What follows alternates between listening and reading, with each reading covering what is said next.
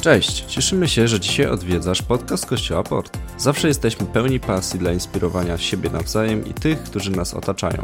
Wiemy, że mówienie z serca do serca jest czymś, czego każdy z nas potrzebuje. Zatrzymanie się na chwilę i zastanowienie nad kluczowymi rzeczami w życiu to coś, co pozwala się rozwijać, a co najważniejsze, zbliża nas do Jezusa, który dla każdego ma nieskończoną miłość i bezwarunkową łaskę.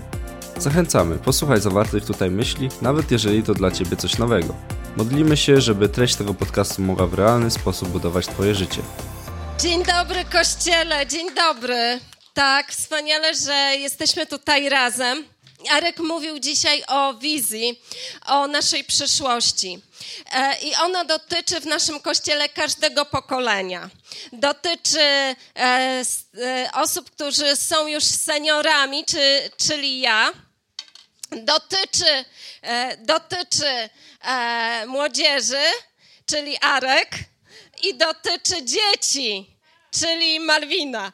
O, Ania dźwignęła, dźwignęła rękę. Słuchajcie, i e, świętowaliśmy w piątek e, Christmas Party. Młodzież świętowała ten czas bycia razem, relacji, ale też szukania nadziei, inspiracji w tym, który, e, który e, przyszedł i naprawdę zmienia życie ludzi i daje im siły. I to było niesamowite, kiedy Malwina głosiła właśnie w ten piątek, inspirowała młodych ludzi do tego, żeby łączyli swoje życie z Bogiem. Dziękujemy Tobie, Malwina. Czy jest jakiś film z tego wydarzenia? O, możecie to zobaczyć. E,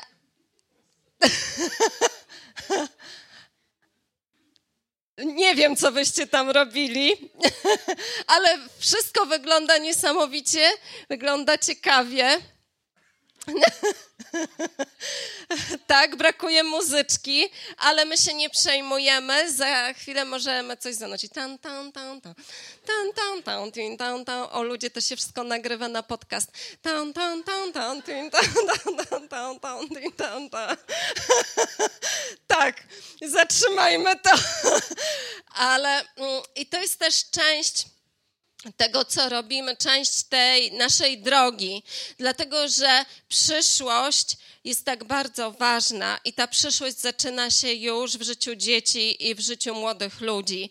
I nie robimy tego po prostu, o tak, mamy pomysł, zrobimy w jakiś piątek wydarzenie, ale my siedzimy, modlimy się, rozmawiamy o tym i tak bardzo już dzisiaj, kiedy mieliśmy czas modlitwy, dziękowaliśmy, ale e, Ada, jeszcze raz chcemy Tobie podziękować za tą potężną pracę, którą wykonałaś, dlatego że e, Ada w taki zdeterminowany sposób e, działa w tej przestrzeni internetu i próbuje takim być głosem Kościoła tam, żeby zanieść tą informację. Słuchajcie, robimy to wydarzenie i już dzisiaj widzieliśmy, że 22 tysiące ludzi odtworzyło to, słuchajcie. Chciało zobaczyć, co się tutaj dzieje w Kościele.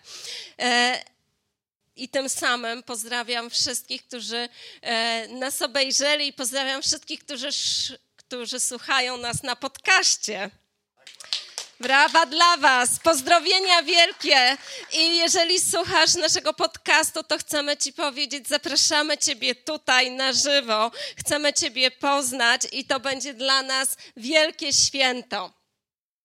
E, co robić, kochani? Co robić, kiedy tracimy kontrolę nad sobą samym? Ja nie znalazłam jeszcze do końca odpowiedzi, ale tę, którą znalazłam, postaram się dzisiaj Wam przekazać.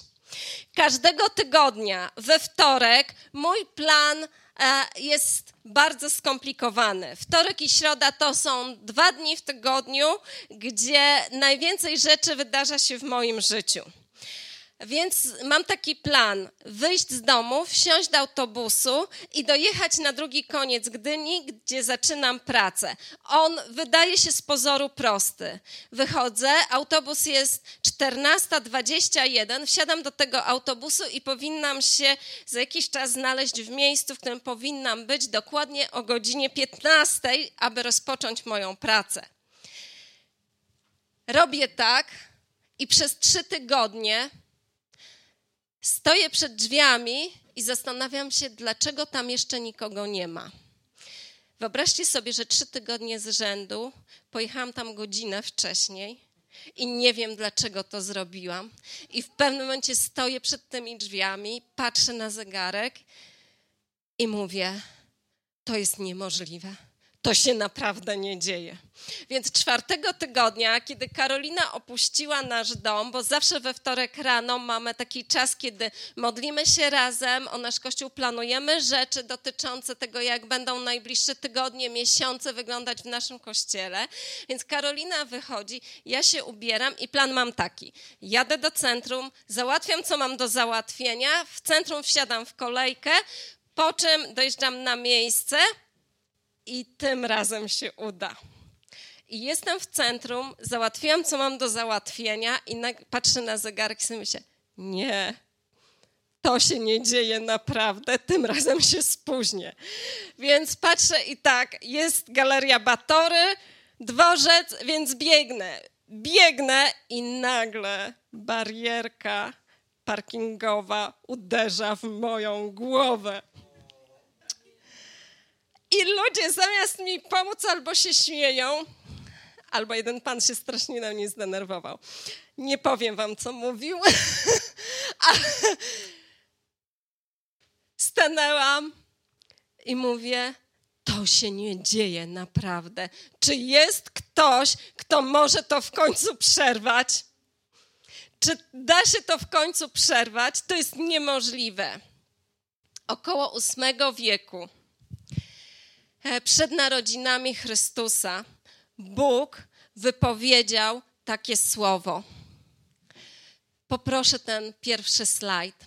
Albowiem dziecię narodziło się nam, syn jest nam dany i spocznie władza na jego ramieniu. I nazwą go cudowny doradca, Bóg mocny, ojciec odwieczny, książę pokoju. To było 800 lat przed narodzinami Chrystusa, kiedy Bóg to powiedział, a zapisane jest to w księdze Izajasza. Bóg dał obietnicę, Bóg dał zapowiedź, ale Bóg dał też zapewnienie, że ten, który przyjdzie, jest cudownym doradcą i będzie nam doradzał, kiedy my nie wiemy, co mamy zrobić. Że ten, który przyjdzie, zniknęło, że ten, który przyjdzie, jest. E, że władza spocznie na niego na ramieniu, że jest Bogiem mocnym. Tam, gdzie nam brakuje sił, tam On wejdzie i da siły. Jest Ojcem odwiecznym, a to znaczy, że panuje nad życiem i śmiercią i jest księciem pokoju i w czasach niepokoju przynosi pokój. I to był moment, kiedy Izrael bardzo tego potrzebował. Potrzebował tej zapowiedzi, ale około 700 lat, lat później Jezus przyszedł w momencie, kiedy Izrael jeszcze bardziej ekstremalnie tego potrzebował. Potrzebował tego tak, jak ty i ja potrzebujemy wody, kiedy jesteśmy spragnieni. Potrzebował tego tak, jak potrzebujemy odpoczynku, kiedy jesteśmy ekstremalnie wyczerpani naszą pracą. Potrzebował tego tak, jak my potrzebujemy doświadczyć ulgi, kiedy przychodzi atak na nasze życie, ból, rozproszenie, pustka albo bezczynność.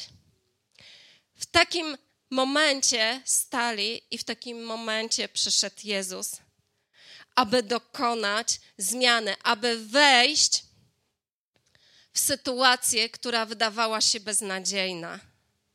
I ta zapowiedź była prawdziwa. I to zapewnienie Bóg wypełnił. Posłuchajcie mnie, kochani, przez tysiąclecia człowiek próbował złapać Boga. Przez setki lat Izraelici brali pod pachę zwierzę, przychodzili z nim do świątyni, myli się, jeszcze jak pojedziecie bardziej na wschód, do, ta, do tych kultur, możecie zobaczyć, jak często tam ludzie obmywają nogi, obmywają ręce, zanim wejdą do swoich świątyń, obmywają twarz, więc musieli się umyć, brali to zwierzę, składali je na ofiarę, kapłan się modlił, a oni przychodzili, stawali i nigdy nie doświadczali Bożej obecności, ponieważ Boża obecność w świątyni była za zasłoną. Wyobrażasz sobie to życie, gdzie ciągle powtarzasz ten sam proces i wszystko, do czego dochodzisz, to zasłona i masz świadomość, że wszystko, co jest potężne, że wszystko, co jest wielkie, co jest święte, jest od ciebie odgrodzone i jest po tamtej stronie. To tak jak jakiś mechanizm w naszym życiu, kiedy myślisz, jestem już tuż, tuż to mam, i ciągle wracam do tego samego miejsca i to ucieka. I to ucieka. E, w latach 80. Liverpool, zespół futbolowy Liverpool, miał takiego bramkarza, Pozdrowienia dla Daniela. Daniel, wiemy, że to twój ulubiony zespół. E, ja mam inny, którego nazwy tutaj teraz nie wymienię, żeby ciebie nie denerwować, jak nas będziesz słuchał na podcaście.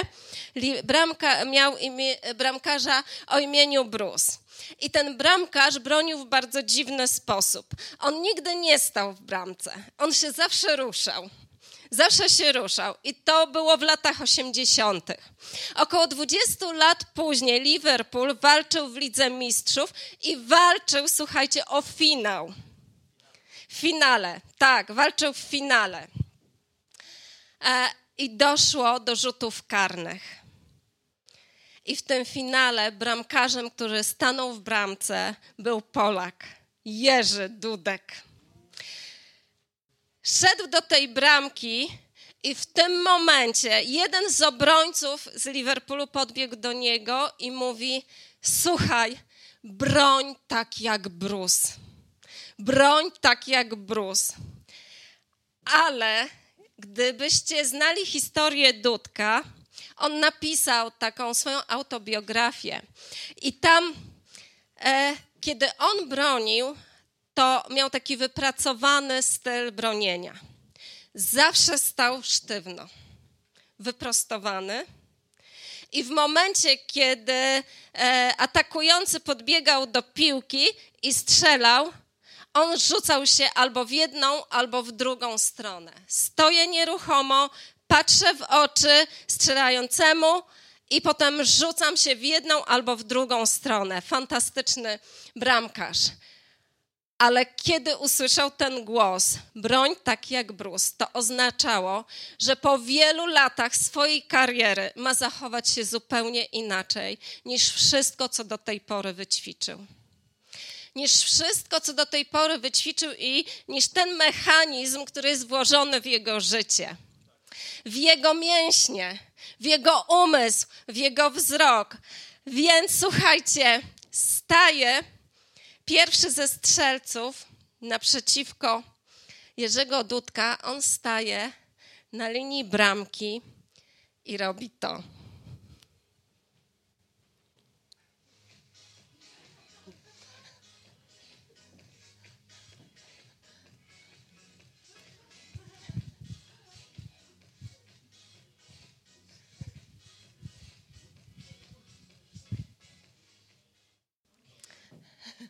Obronił i Liverpool wygrał. Zdobył ten puchar. Wszyscy wtedy go kochali. Wszyscy go ściskali. To było niesamowite. Pamiętam ten mecz i chociaż nie jestem kibicem Liverpoolu, to jestem zawsze kibicem Polaków, którzy grają gdziekolwiek, i to było tak poruszające, to było tak mocne, to było tak niesamowite, ale wydarzyło się z tego powodu, że on był gotowy w jednej minucie, a właściwie sekundach, podjąć decyzję, że złamie pewien mechanizm ukształtowany przez jego, e, przez jego e, całe życie i przez całą jego karierę sportową. I to nie był zły mechanizm, posłuchajcie. To było coś, co on bardzo dobrze wyćwiczył. Ale niedawno słyszałam takie powiedzenie, które niestety, ale bywa prawdziwe, że dobre może być największym przeciwnikiem tego, co najlepsze.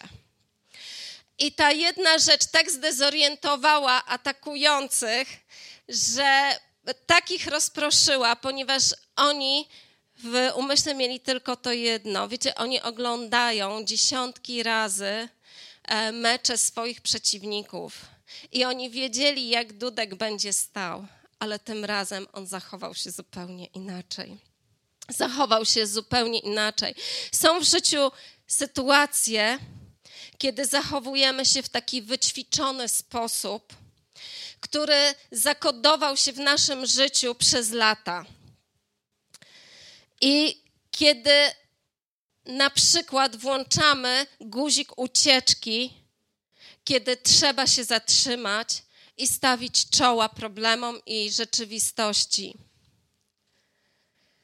Kiedy obrażamy się zamiast rosnąć w dojrzałości. Kiedy balansujemy na krawędzi naszych emocji, zamiast się z nimi zmierzyć, zrozumieć je i nimi zacząć zarządzać. Kiedy szukamy internetowych pocieszycieli, zamiast połączyć nasze życie ze wspólnotą, zamiast doświadczyć wzrostu i prawdziwego uczniostwa. Kiedy pozostajemy w bólu i zranieniu, bo je pokochaliśmy zamiast dać dostęp uzdrowieniu do naszego życia. Potrafimy latami żyć w takich wyćwiczonych mechanizmach, które cały czas prowadzą nas do miejsca, które jest ścianą, i nigdy nie możemy dosięgnąć tego, co jest tam. Posłuchajcie mnie, taki wyćwiczony, negatywny e, mechanizm, on zawsze doprowadzi nas do miejsca, gdzie zjawiska w naszym życiu będą coraz gorsze i gorsze. Te negatywne mechanizmy nigdy nie doprowadzą nas do miejsca, w którym zjawiska w naszym życiu się poprawią. I to, czego doświadczył Izrael i to, czego doświadczyli ludzie w momencie, kiedy Chrystus wkroczył w historię świata, to było przełamanie tego negatywnego mechanizmu przynoszącego do, do życia ludzi ciągłe zmaganie z tym, że nie mogą uchwycić Boga, nie mogą złapać Jego obecności. Chrystus wkroczył to i kiedy Ty i ja pozwolimy Chrystusowi wkroczyć w jakiekolwiek sfery naszego życia, to jest ta wielkie prawdopodobieństwo, jest ta wielka pewność i zapewnienie, a zapewnienie z Jego strony, że nastąpi przełom i nastąpi wprowadzenie naszego życia w zupełnie inny mechanizm, który zacznie powodować to, że zaczniemy wzrastać, że zaczniemy nabierać sił, że zaczniemy przeżyć uzdrowienie, że będziemy krok po kroku szli do tego, że w naszym życiu pojawią się pozytywne zjawiska, bo On zacznie pomagać nam je tworzyć, produkować. Co wydobywa się z Twojego serca i mojego? Jakie wołanie, jaka rzecz, jaki mechanizm jest w naszym życiu, z którego być może nie możemy wyjść? Posłuchajcie tego fragmentu. Jezus znów westchnął głęboko i udał się do grobu. Grobem była grota, wejście zamykał kamień. Jezus polecił: Usuńcie ten kamień. Wtedy odezwała się Marta, siostra zmarłego. Panie, będzie czuć, bo to jest czwarty dzień. Jezus zwrócił się do niej: Czy ci nie powiedziałem, że jeśli uwierzysz, zobaczysz chwałę Boga? Usunęli więc kamień. Jezus natomiast wzniósł oczy w górę i powiedział: Ojcze, dziękuję Ci, że mnie wysłuchałeś. Ja wiem, że mnie zawsze wysłuchujesz, ale powiedziałem to ze względu na tłoczących się wokół mnie ludzi. Chcę, by uwierzyli, że Ty mnie posłałeś. Po tych słowach zawołał donośnym głosem: Łazarzu, wyjdź.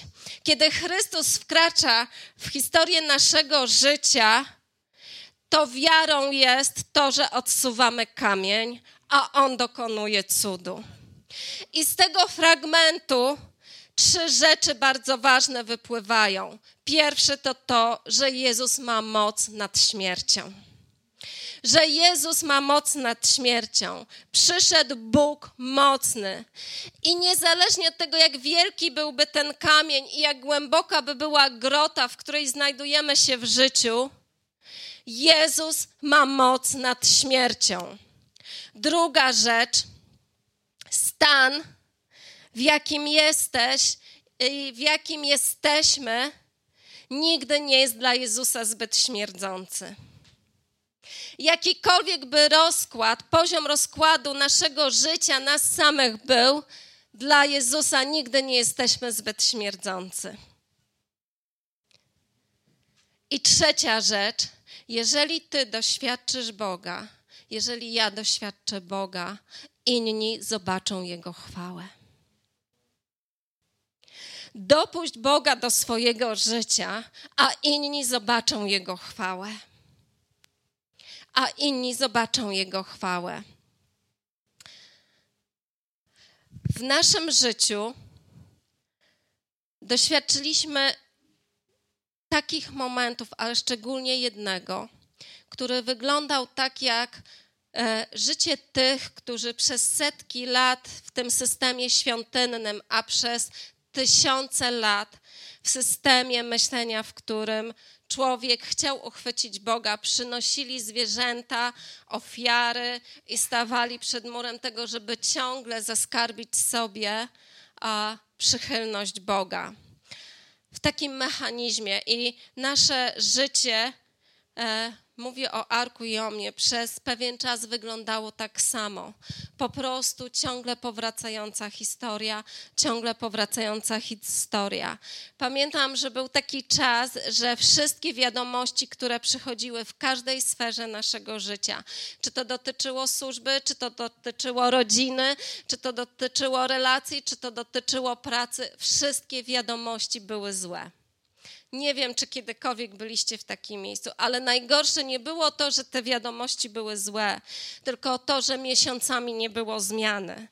I ja zaczęłam mieć taką fobię, wiecie, że ja nie chciałam odbierać telefonów, bo wydawało mi się, że za każdym razem, kiedy odbiorę, będzie zła wiadomość to już jest taki mechanizm lęku, który się pojawia w naszym życiu, w naszym sercu, że wiadomość, która przyjdzie, będzie zła, że już nie ma dobrych, e, dobrych wiadomości. E, byłam w miejscu, gdzie moja choroba się rozwijała i nie potrafiliśmy tego procesu zatrzymać.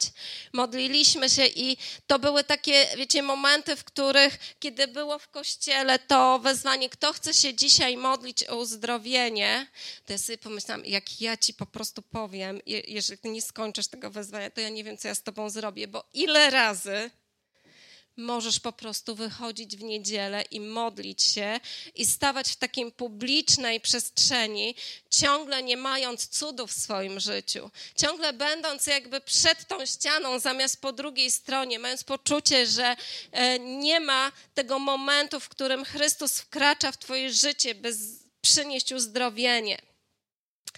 A potem przyszła sytuacja, która zupełnie, e, mogę powiedzieć, rozłożyła nasze emocje, nasze siły, ponieważ myśmy mieszkali w bloku i jedna osoba, która. E, może to nie była jedna, to byli ludzie, ale jedna osoba szczególnie zawzięła się na życie mojej Arka z powodu naszej służby. I ten ktoś przyszedł pod naszą klatkę, ale nie po to, żeby spotkać tam nie Jarka, tylko naszego dwunastoletniego syna. I w związku z tym, że nie mógł jakby uderzyć w nas, po prostu złapał go tam i zaatakował go i słownie, i fizycznie. I to był moment, kiedy e, myśleliśmy i zadawaliśmy sobie to pytanie, czy to ma sens. Dlatego, że zbyt długo to trwało takie uczucie, jak e, po prostu, nie wiem, czy ten łazarz, on nie był tego świadomy, że śmierdzi, ale wszyscy dookoła, ale takie miejsce w życiu, kiedy ty masz świadomość, że już wszystko śmierdzi, że się rozkładasz i już po prostu nie ma odpowiedzi, jest ciągle to samo, ciągle to samo i następuje lęk przed kolejnym dniem, bo myślisz, że będzie tak samo. A potem jeszcze wydarzyła się jedna stacja. Poje, pojechaliśmy tak po prostu, gdzieś się wybraliśmy. Tam nagle zjawiła się osoba dla nas bliska. I ta osoba mówi: no, jak ktoś ma wyzwania w życiu i takie, takie problemy, to ja muszę chronić siebie. Wtedy po prostu zrywam, no, jestem miły, ale zrywam z nią relacje. I wiecie, ja to odebrałam wtedy tak bardzo osobiście i tak mnie to dotknęło, że e, pamiętam, ta, pamiętam ten moment, kiedy zadzwoniła do mnie Bogusia, która siedzi tutaj w pierwszym rzędzie i ona powiedziała, Julita, chciałabym, żebyś powiedziała swoją historię tego, jak Bóg wyprowadza mnie, e, wyprowadza ciebie z tej choroby, z tych wszystkich rzeczy. Ja z nią porozmawiałam i odłożyłam słuchawkę i sobie myślę, ale miałaś pomysł. ja w ogóle nie jestem w takim miejscu. I Bogusia powiedziała, Julita, napisz tą historię i przyślij ją mi. I wiecie, w tej historii umieściłam także to, że ktoś powiedział, że on chce przerwać relację, ponieważ e, jesteśmy w trudnej sytuacji, pełnych wyzwań, a to nie przyniesie mu za dobrych rzeczy zysku do jego życia. I wtedy Bogusia do mnie zadzwoniła i powiedziała: Wiesz, Julita, nie mów tego. I Pamiętajcie o jednej rzeczy, kochani. Nie bójcie się, kiedy ludzie mówią do Was rzeczy, które są trudne. Bójcie się, kiedy nikt już do Was nic nie mówi. Byłam bardzo Bogusi za to wdzięczna, bo to był ten jeden głos, który coś przerywał.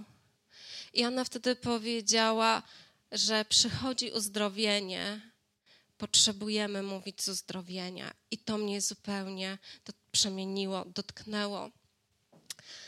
Ale pamiętam też ten wieczór, kiedy, e, kiedy wróciliśmy do domu, Bogusz i Arek poszli spać. I wiecie co, ja poszłam do naszej łazienki, 36 metrów mieszkanie, łazienka bardzo mała. Po prostu uklękłam tam w tej łazience. Pamiętam do dzisiaj ten obraz, mieliśmy taki pomarańczowy dywanik i po prostu zaczęłam płakać. Płakałam przez kilka godzin i zasnęłam w tej łazience na podłodze. I być może w tej historii nie byłoby nic dziwnego, gdyby nie to, że ja nie płaczę. Naprawdę, uwierzcie mi, ja przeżywam stres idąc do kina na jakiś sentymentalny film, bo wszyscy siedzą, szlochają, a ja sobie myślę, co tu się dzieje teraz? W ubiegłym roku przyjechali do nas przyjaciele, po prostu jak to w przyjaźni, włączmy sobie jakiś fajny, pouczający film, siedzimy na kanapie, ja patrzę, a oni wszyscy płaczą. A ja sobie myślę, co z nimi jest nie tak?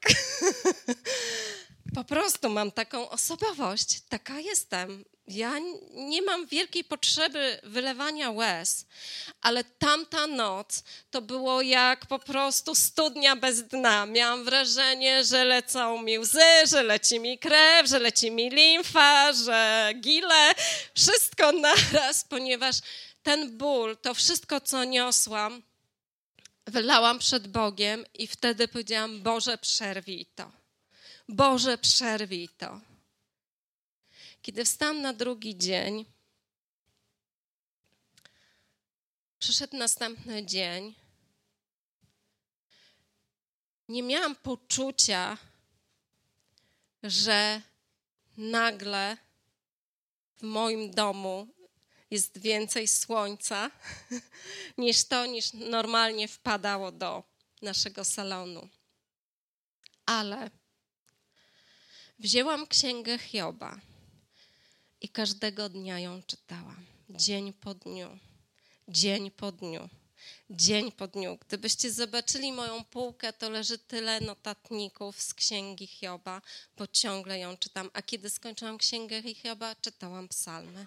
Dzień po dniu, dzień po dniu zapisywałam każdą myśl, którą Bóg mi dawał. I w pewnym momencie napisałam na kartce, i przykleiłam to na szafkę w kuchni, tą szafkę, którą najczęściej widziałam, że i to, to słowo brzmiało, że żadna zła wiadomość nie nadejdzie już, że żadna zła wiadomość już nie wytrąci mojego życia, żadna zła wiadomość nie złamie mojej miłości do Boga.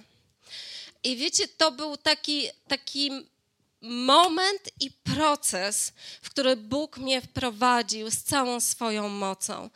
I myślę, że od tamtego dnia, od tych dwóch zdarzeń, od tych słów Bogusi i od tego mom momentu tej modlitwy, to było jak złamanie czegoś, gdzie rozpoczął się proces krok po kroku od odwrócenia, odwrócenia, odwrócenia tego wszystkiego. Jeżeli zadajesz sobie pytanie, dlaczego Jezus przyszedł na świat i powiedział: Kładę moje życie i nie robię tego dlatego, że ktoś mi każe, ale dlatego, że chcę. Co było źródłem tej jego determinacji? Źródłem jego determinacji jesteś Ty. Źródłem jego determinacji jesteś Ty. Dlatego, że kiedy on umierał, to ta zasłona, której, żeby Wam to zobrazować, nie mogę ruszyć ludzką ręką, rozerwała się od góry do dołu bez udziału żadnego człowieka. I jeżeli chociaż trochę się nad tym pochylimy, to zrozumiemy, że to było słowo, które Bóg powiedział do ludzi: Ja przychodzę, ja to przerywam, i od tego momentu Boża obecność stała się udziałem całej ludzkości. To Bóg zapewnia. To jest, wstańmy kochani, to nigdy już nie odejdzie, bo Chrystus przyszedł jako cudowny doradca, jako ten, który jest Bogiem mocnym, jako ten, który jest Bogiem odwiecznym. A to znaczy, że śmierć nie bierze kontroli nad naszym życiem jako ten, który przynosi ulgę i przynosi pokój wtedy, kiedy tego potrzebujemy. Czy Bóg moje koło przerwał? Tak, bo tutaj stoję. Bo tutaj stoję. I ludzie oddają Bogu chwałę nie z powodu tego, że jestem fajna, bo myślę, że taka jestem, ale dlatego, że widzieli cuda w moim życiu.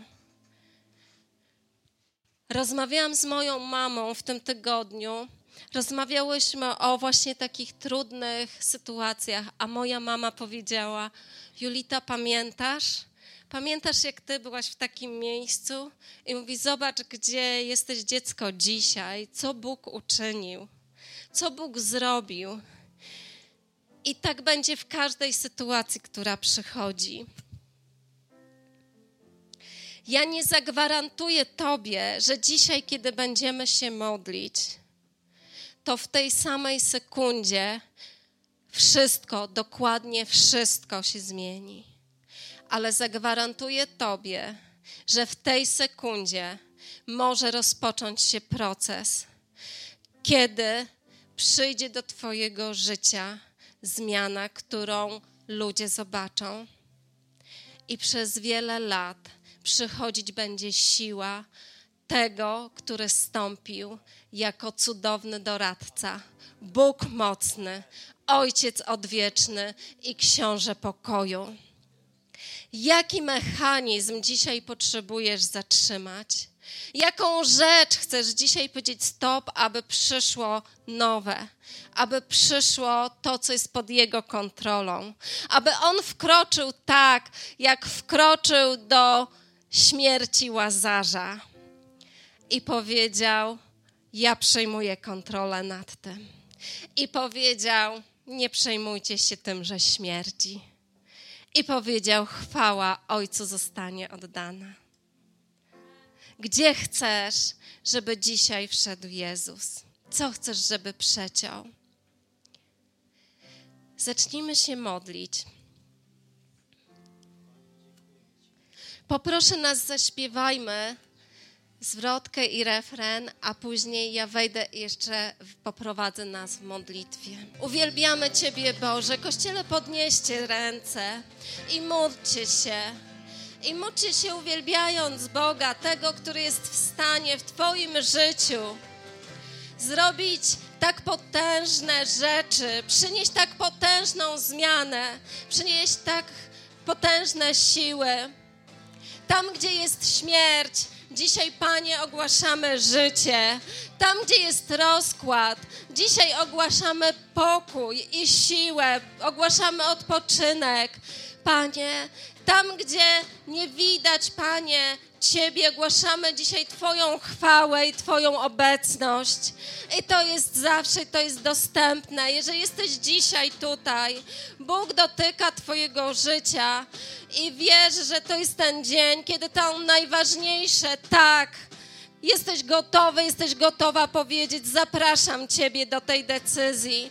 Zapraszam Ciebie, żeby przyjąć to życie, które jest w Jezusie Chrystusie, żeby przyjąć tą nadzieję, żeby przyjąć tą przyszłość, którą On ma. Więc módl się ze mną. Jezu, dziękuję Tobie, że umarłeś na krzyżu za mnie. Dziękuję Tobie, że ja nie muszę dzisiaj składać ofiary, a Twoja obecność jest dla mnie dostępna. Jezu, wiem, że przebaczasz mi mój grzech i mówię Ci, że nie chcę i przepraszam Cię, że, że wiele rzeczy w moim życiu działało przeciwko Tobie, ale dzisiaj chcę powiedzieć Tobie tak. Chcę żyć z Tobą. Chcę doświadczyć mocy Twojej śmierci, Twojego zmartwychwstania i chcę doświadczyć mocy Twojego panowania. Kochanie, jeżeli modlisz się tą modlitwą, chcę to zobaczyć. To jest Twój intymny czas z Bogiem, ale ja chcę się modlić z Tobą. Proszę, daj mi znak, podniesioną dłoń do góry. I później kiedy skończymy tą piosenkę, tą część nabożeństwa, ja do Ciebie podejdę i będziemy się z Tobą modlić. I tam jest miejsce na modlitwę. Możesz podejść tam, albo ja do Ciebie podejdę. Tam będzie ktoś na Ciebie czekał. Ale teraz chcę nas zachęcić, kiedy zespół będzie tę piosenkę kończył, do jednej rzeczy. Jeżeli dzisiaj przeżywasz coś i jest jakaś rzecz w Twoim życiu, którą potrzebujesz przerwać. Możesz podejść tutaj do nas, do przodu, będę się z Tobą modlić, ale możesz też osobie, która stoi obok Ciebie, powiedzieć: Potrzebuję dzisiaj pomo- modlitwy, pomódl się ze mną. Pomódl się ze mną, nie musisz nawet mówić, co to jest. Duch Święty wie, potężny, mocny Bóg wie. Panie, dziękujemy Tobie. Dziękujemy Tobie za to, jaki jesteś niesamowity. Dziękujemy Tobie za to, jak jesteś potężny. Dziękujemy Tobie, że stoimy dzięki Tobie, że jesteśmy mocni dzięki Tobie, że w naszych słabościach Twoja moc się objawia, że jesteś potężny i że jesteś Panem życia. Jeżeli czujesz się zainspirowany, zapraszamy do nas. Spotykamy się na Huzarskiej 3A w Redłowie każdej niedzieli o godzinie 11. Na miejscu będą osoby, które przyjaźnie Ci przywitają i podadzą wszystkie potrzebne informacje.